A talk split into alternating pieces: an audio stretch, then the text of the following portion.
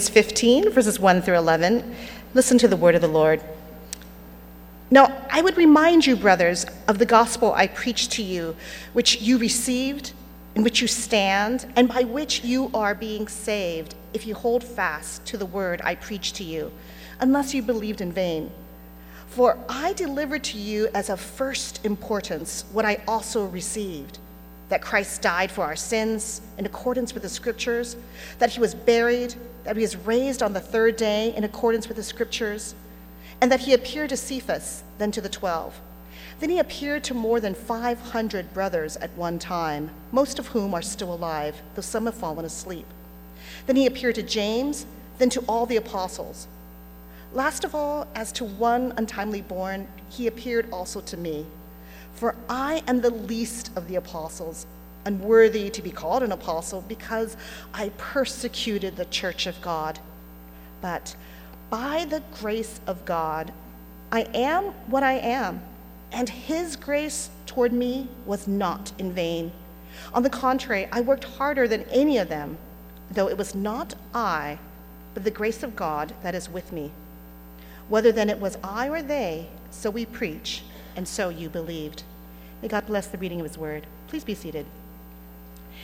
Now, it's my pleasure to introduce um, someone. He was reminding me that we first met um, at Sunday Cafe. He even knew the date. November 1999, my family had invited uh, Pastor Reverend, Reverend Dr. Richard Chung um, to Sunday Cafe to eat after his interview. And, and I remember uh, my husband Paul and I were thinking, well, this, this guy's so nice. We really like him. I hope he can stay at our church. And, and lo and behold, there he was. And even though Sunday Cafe doesn't exist anymore, our friendship still does. And so that's really special. Um, he is a graduate of UCLA, such an awesome school. Good. And, and Biola University. Um, Dr.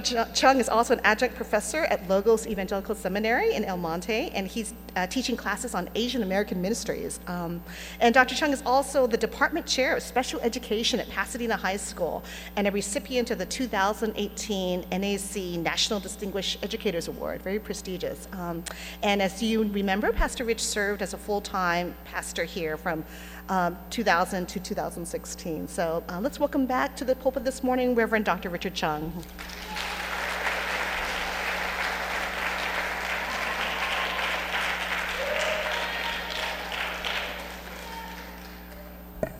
Thank you. It's a joy to be here. I want to thank uh, Pastor Fred and Pastor David for inviting me to, to come back. Uh, it's great to see so many familiar faces and also to see uh, new, uh, new faces and new friends. Uh, I especially enjoyed hearing Addison share about his missions trip.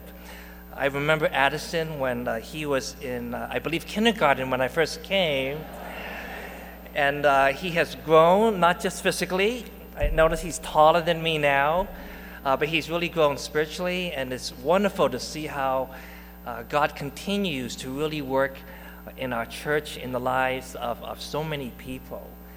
And so it, it truly is a pleasure to be back here at CEFC.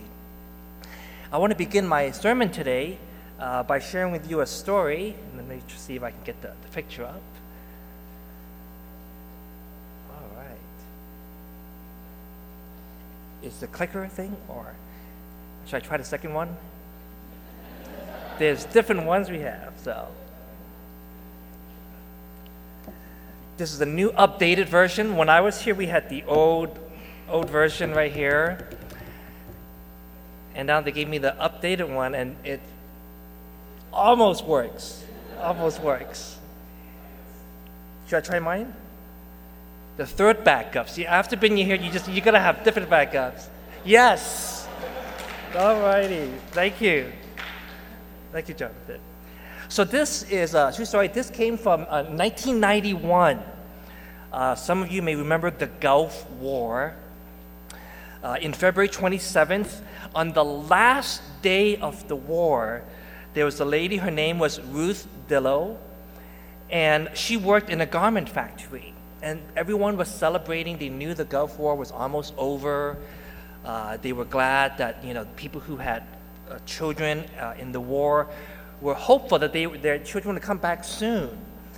And so Ruth was working in her garment factory when two men in uniform walked into the garment factory and she saw them and they were walking right towards her. So you can imagine your feeling.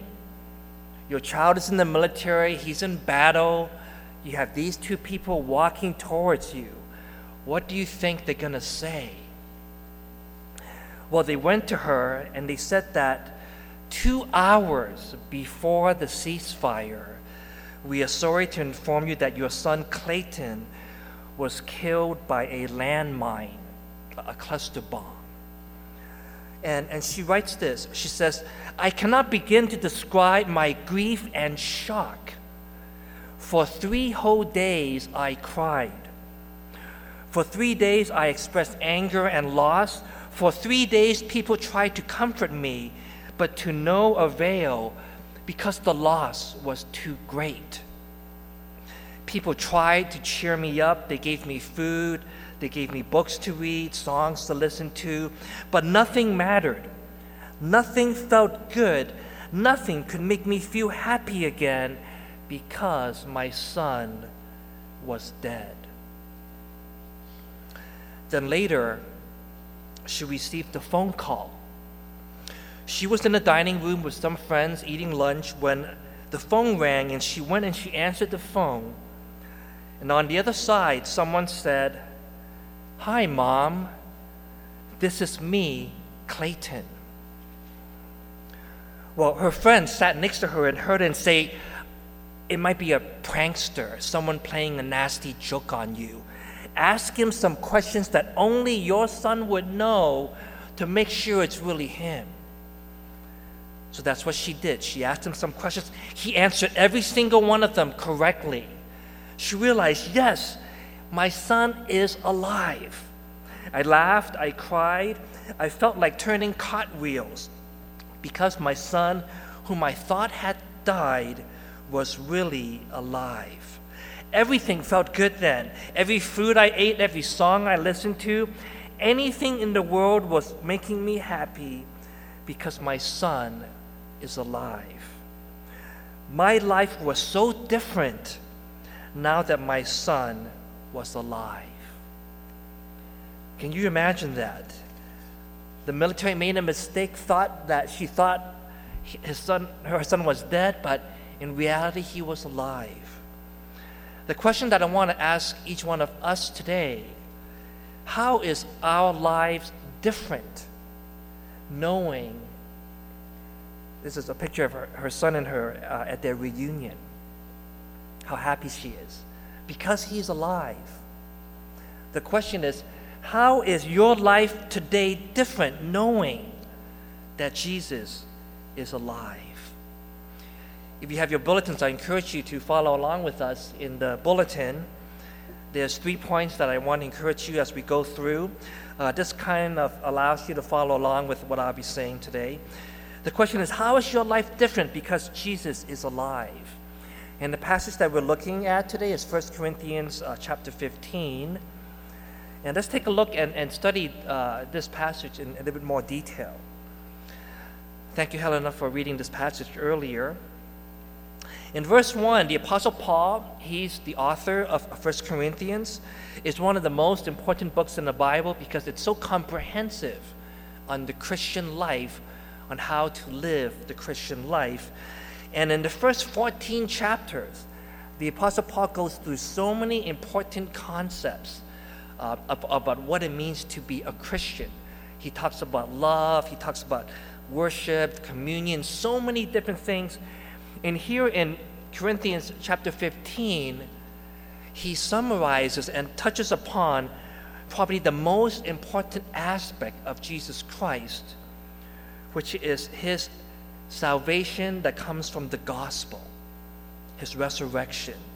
So let's take a look, verse 1. I want to remind you of the gospel I preached to you, which you received and on which you have taken your stand. By this gospel you are saved, if you hold firmly to the word I preach to you. Otherwise, you have believed in vain. For what I received, I pass on to you as of first importance that Christ died for our sins according to the Scriptures, that he was buried, that he was raised on the third day according to the scriptures. The first point that I want to share with you today is that Jesus forgives our sins. That you and I, that we go from guilty to forgiven. From guilty to forgiven. You see, before Jesus, every human being is a sinner that deserves eternal punishment. The word sin a, has an interesting history. During uh, the times of the Greeks and the Romans, they would have archery contests because archery was a, a, a big sport, it was part of the military. And people would shoot and aim for the target. The gold section in the middle was their main target. And so, whenever people would have these contests, they would shoot their arrows. And if someone did a terrible shot, if someone completely misses the target, the judge would stand there and he would say one word. He would say, sin. He would say sin because sin meant missing the target. And, and the fact is, as, as people, we are born in sin. We are guilty. We deserve punishment for our sins. But because of Jesus Christ, we have forgiveness for our sins. And that's important to remember. That's the heart of the gospel. That we are only saved not by our works, not because we deserve it, but we are saved because Jesus Christ loves us and gives us grace and mercy. And we have forgiveness for our sins. Now, when I talk about guilt, um, I can relate to feeling guilty. The fact is, each one of us, when we do something wrong, we feel guilty. And that's appropriate because we do something wrong, we should know that it was wrong and we shouldn't have done it. But I think growing up in an Asian Chinese family, um, guilt is something that we are very much aware of because even if we don't feel guilty, our parents and our relatives and our friends will tell us, You did something wrong. You should be guilty. I don't know if you know this, but I have three older brothers. Three older brothers in a Chinese family. My eldest brother had straight A's in math, he got straight A's in science, straight A's in English, and straight A's in social studies. My second brother had straight A's in math, straight A's in science, straight A's in social studies and English. My third brother straight A's in math, straight A's in science, straight A's in English, straight A's in social studies. They only got bad grades in, in foreign language. That was allowed, okay. So it was my turn. My turn. My parents told me now, you have to do well. I said, what is well? Well, they gave, they had a copy of this, what we call the Asian Parenting Handbook. And so my parents told me if you get an A, that stands for acceptable. Okay? But what you don't want to do is ever get a bad grade, which is a B. And you do know if you want to eat dinner, you cannot have dinner with a C. And just don't come home with a D. And of course, F means just go find another family. So I grew up with guilt and pressure, you know. Um, by the way, there's an updated version of this, 2019. 2019 is called How to Be a Perfect Asian Child, all right? So to do that, in the new version, you need a perfect score on the SAT, okay? You should have three hobbies. You should play the violin, okay, and piano. How many of you do that? Play piano or violin? Yes, good students, all right. Uh, you should have three hobbies studying, studying, and studying. If you do this, you will go to a great school like UCLA. Yes. Right, Jonathan? Yes, yes, yes. yes, yes. You should also, when you get to a good college, get a full scholarship. Okay, college is expensive. Okay, and finally, love classical music and don't use your cell phone too much. All of this so you can become a great brain surgeon. I have two kids. I am not like this. Okay, my, my kids don't have to be brain surgeons. As long as you're a surgeon, that's. and it's for good reason, so you can go on the missions trip, you know, and do the medical thing. You know, that's the re- that's the only reason, right? No, no. But but I bring this up. Oh, parents, you need to understand that your kids feel guilty if they don't match up to these things. Um, oh, and parents, there's a version for you too now. It's updated, you know, 2019. Parents, pay attention to this part. Be a little bit more lenient on the 7 o'clock curfew, all right? Don't ask where other point went when your child comes home with a 99 course grade. My cousin Zachary got a 790 on his English SAT, and where did the other 10 points go? So, anyway, it does happen. Uh, don't reveal all the stuff about your kids to the entire church community. Okay? That means don't gossip, right? I specifically put that in there for some of the youth that wanted me to say that, okay? don't try to set up a date with your kids, okay? And this is important. You can say more things than did you study yet into your daily conversation with your children. Here's my point I want to make it's hard to be a perfect parent or a perfect student, a perfect co worker, perfect whatever, perfect neighbor, perfect husband, perfect wife, perfect grandparent. It is very difficult. And, and I bring this up in, in seriousness because I, I do know that in my years working with youth, uh, people deal with guilt and shame. I was in San Francisco for many years, and I remember the students there would, would talk about having a low self esteem or having their value based on not who they are, but based on how they looked or how popular they were. They would come to me in San Francisco and they would say, Pastor Rich, I don't feel I'm good enough. And when I came down to Los Angeles and I, I, I met the youth here, you know what? They felt the same way youth would feel, I don't know about my self esteem. I would base my value on the wrong things. I don't feel I'm good enough. I work at Pasadena High School now. I come across students every day that say to me, I don't feel I'm good enough.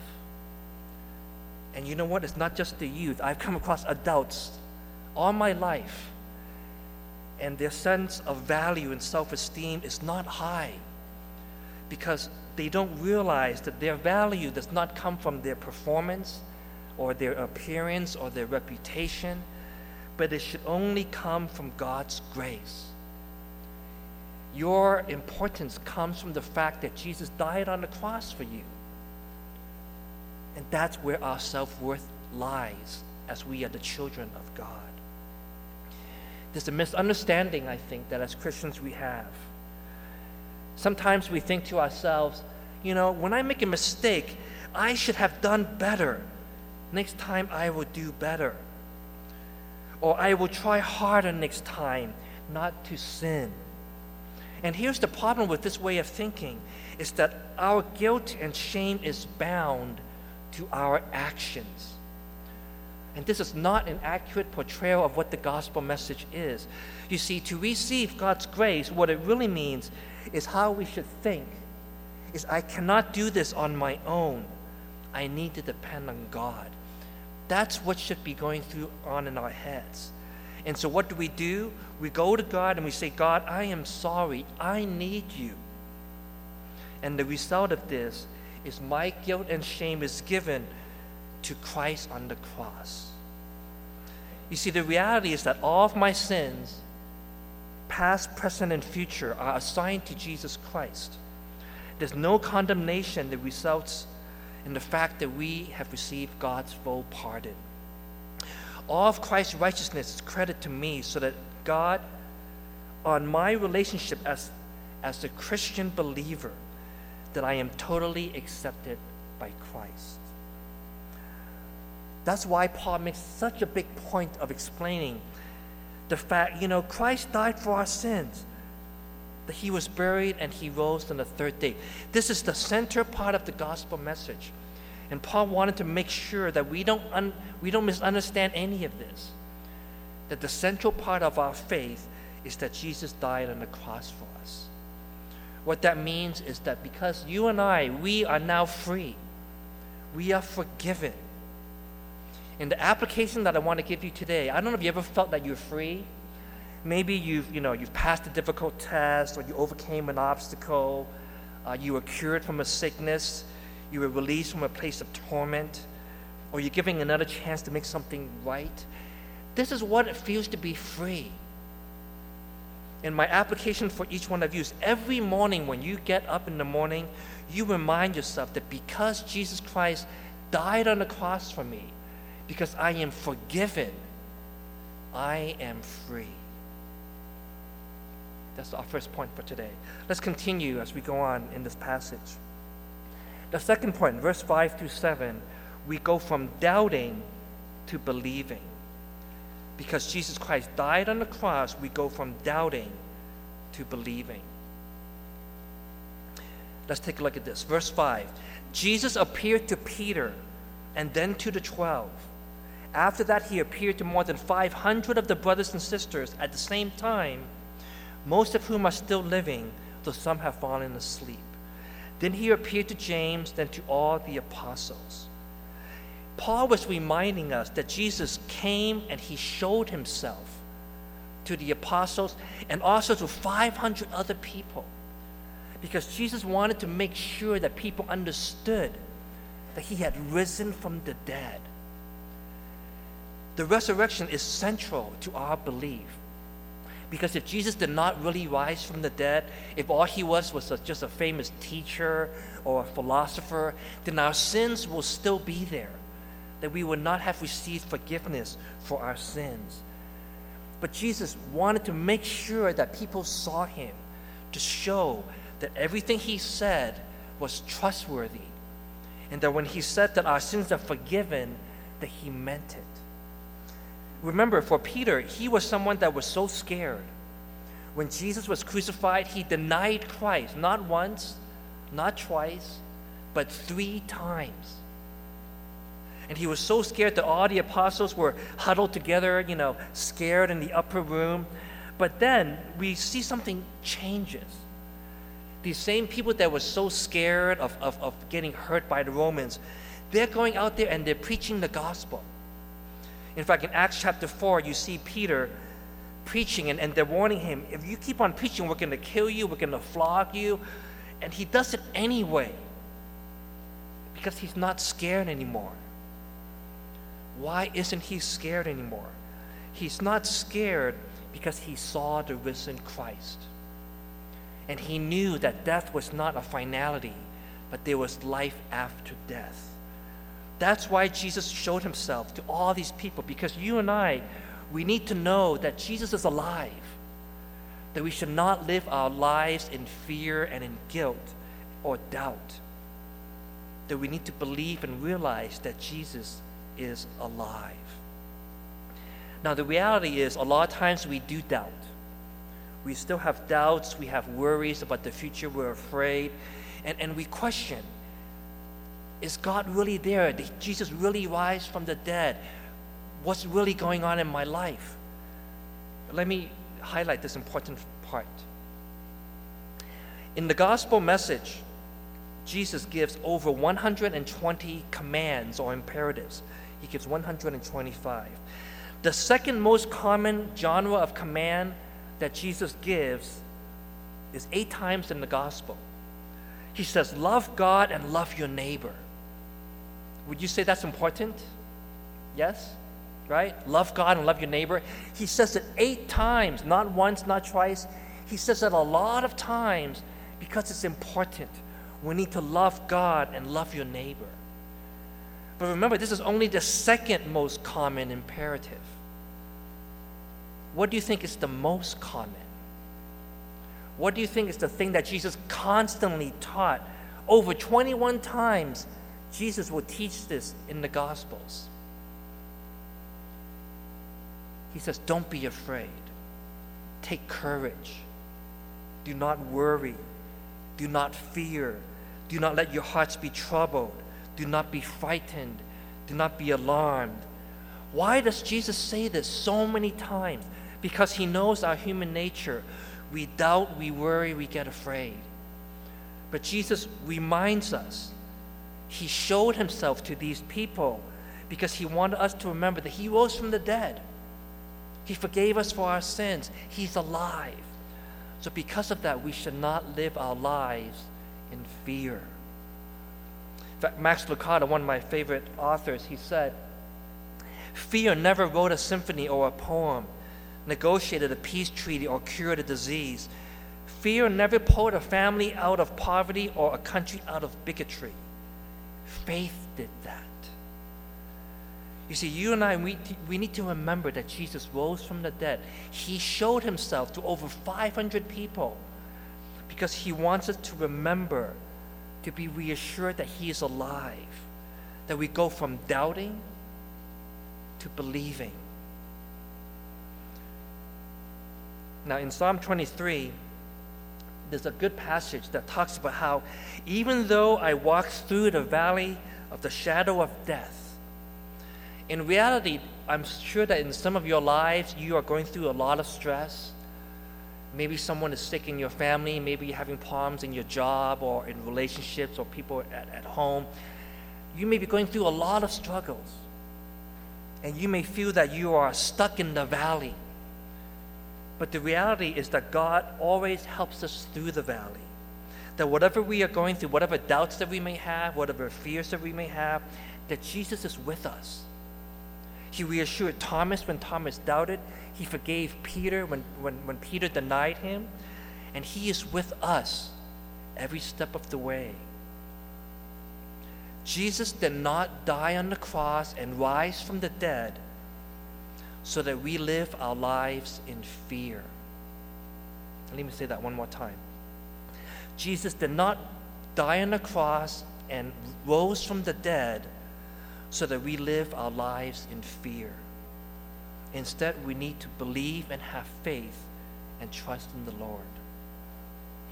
My last point today, as we continue in this passage, is that Jesus emboldens our lives. We go from being confused to confident. We're going to be looking at verses 8 through 11.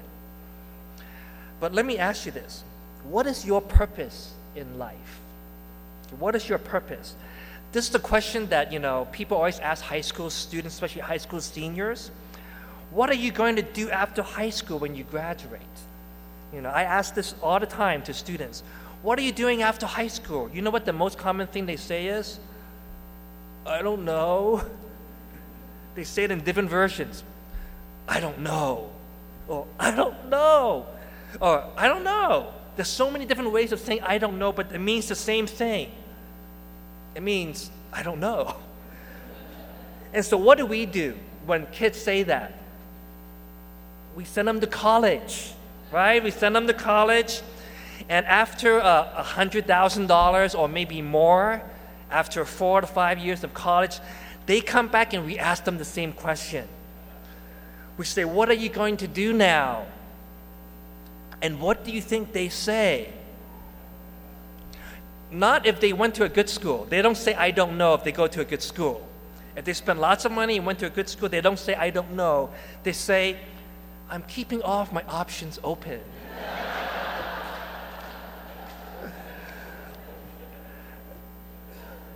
The reality is there are lots of times when you and I, we, we get lost in life. We're not sure what's going on. We don't know what, what God's plan is for us.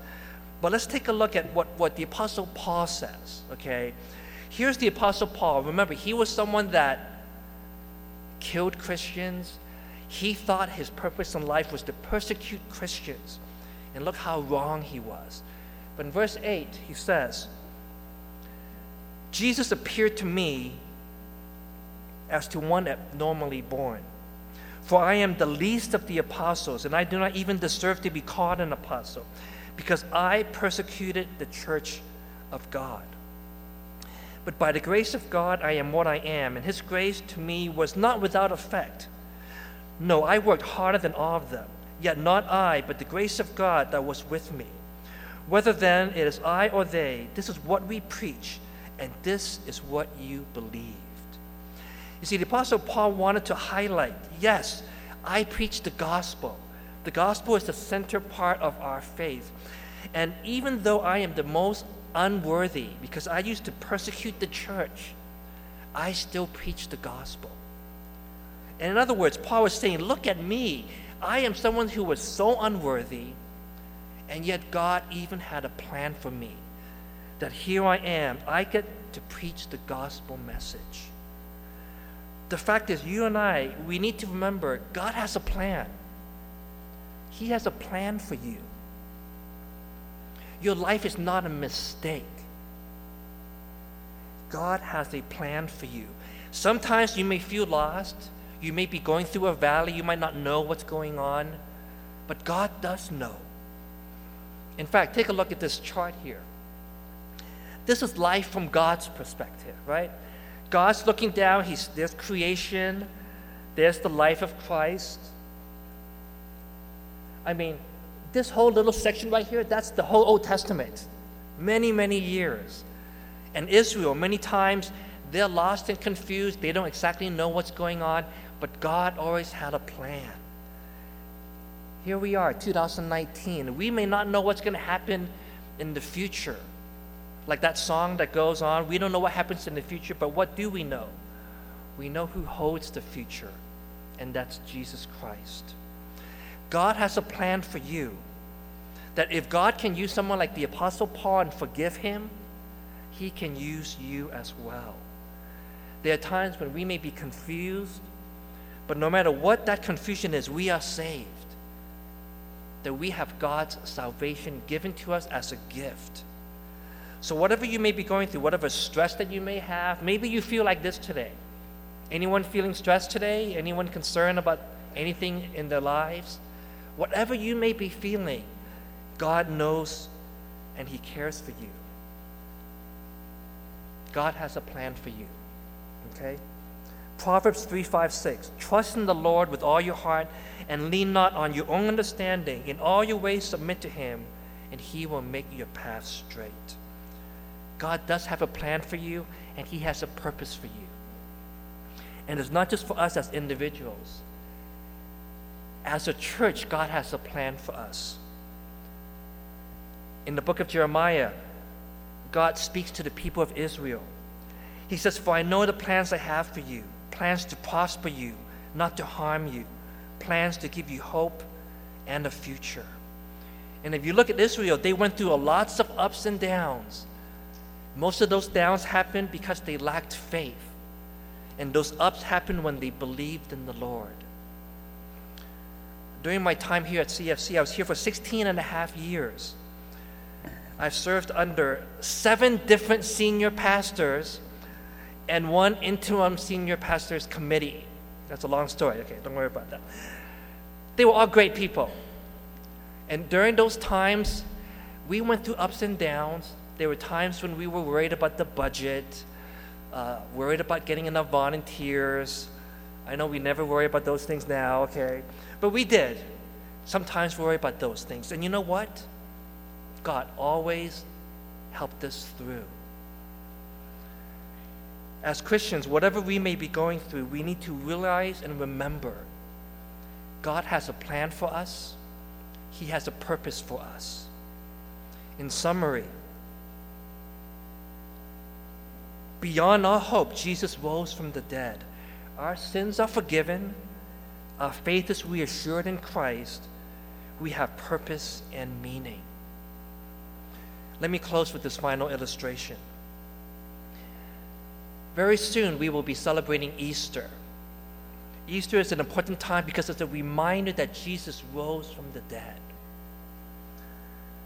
It wasn't always that easy to be a Christian. In the first century, the Romans would kill Christians. They would be thrown into the lion's den, literally in the lion's den, for entertainment. But something happened in 165 AD. In 165 AD, there was a plague that struck the Roman Empire, and millions of people were dying. They also had a famous doctor at that time. There was a doctor named Galen.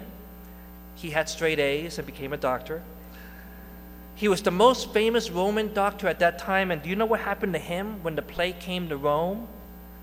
He ran away because he was so scared of catching it. He ran away. But do you know who stayed behind and helped all the sick people? It was the Christians. In 165 AD, the Christians spent their time helping the people that were sick because they were not afraid of the plague. It wasn't like they wanted to be sick, but here's what they would say they said, We believe in life after death. We know that there's a better place. And for the Romans, many of them that didn't even believe in an afterlife, that message struck home and they became a powerful witness. Christians no longer fear death the same way that the Romans did. Because Jesus rose from the dead, they knew there was an afterlife. You and I, we need to live our lives differently. We need to live our lives knowing that Jesus is alive, He reassures us of our faith, and He has a plan and purpose for us. Let's bow our heads as we pray together. Heavenly Father, we come before you this morning and we first of all thank you so much for the gospel message. We thank you for the message that Jesus Christ came to earth, died on the cross for the forgiveness of our sins, and he rose from the dead. And we pray that for each one of us here that you help us to always remember this gospel message that our value comes from being a child of God, from knowing that you've forgiven us for our sins. Help us in times of doubt. Help us in times of fear. Reassure us of our faith and our salvation in you. And Father, help us to always remember that you have a plan for us. That whatever we may be going through, that you have a plan and purpose for our lives. And that I, even as a church, that we together at CFC, that you have a plan and a purpose for each one of us. And so help us to live a life that is faithful to you. Help us to worship you, our Lord Jesus. We pray in your name. Amen. Let's stand together as we sing our song of